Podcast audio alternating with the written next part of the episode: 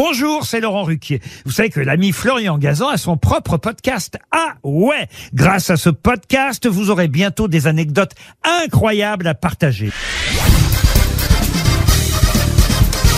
Salut, c'est Florian Gazan. Dans une minute, vous saurez d'où vient l'expression avoir le bourdon. Ah ouais Ouais, ce qui nous arrive hein, quand on n'est pas bien, quand on a autre insecte sollicité pour exprimer notre mal-être, le cafard.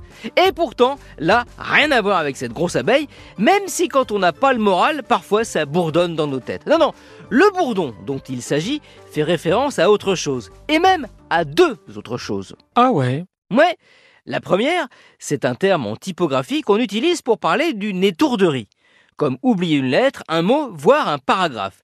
Et dans ces cas-là, pour signaler l'erreur, on fait un trait vertical sur le texte qui ressemble à une sorte de bâton, comme celui qu'avaient les pèlerins qui partaient à Saint-Jacques de Compostelle. Ce bâton s'appelait un bourdon. D'ailleurs, hein, la référence à ce célèbre pèlerinage a donné un autre terme pour parler d'une erreur sur un texte, une coquille, comme la coquille Saint-Jacques. Ah ouais Ouais, mais le bourdon, c'est aussi autre chose, qui renvoie aussi à un moment de tristesse. C'est comme ça qu'on appelle la plus grosse cloche d'une église ou d'une cathédrale, celle qui pèse plusieurs tonnes et produit un son grave qu'on fait retentir dans des moments qui le sont tout autant, comme des événements tragiques, la fin d'une guerre, le décès d'un chef d'État, les morts entraînés par un attentat, une épidémie, une catastrophe.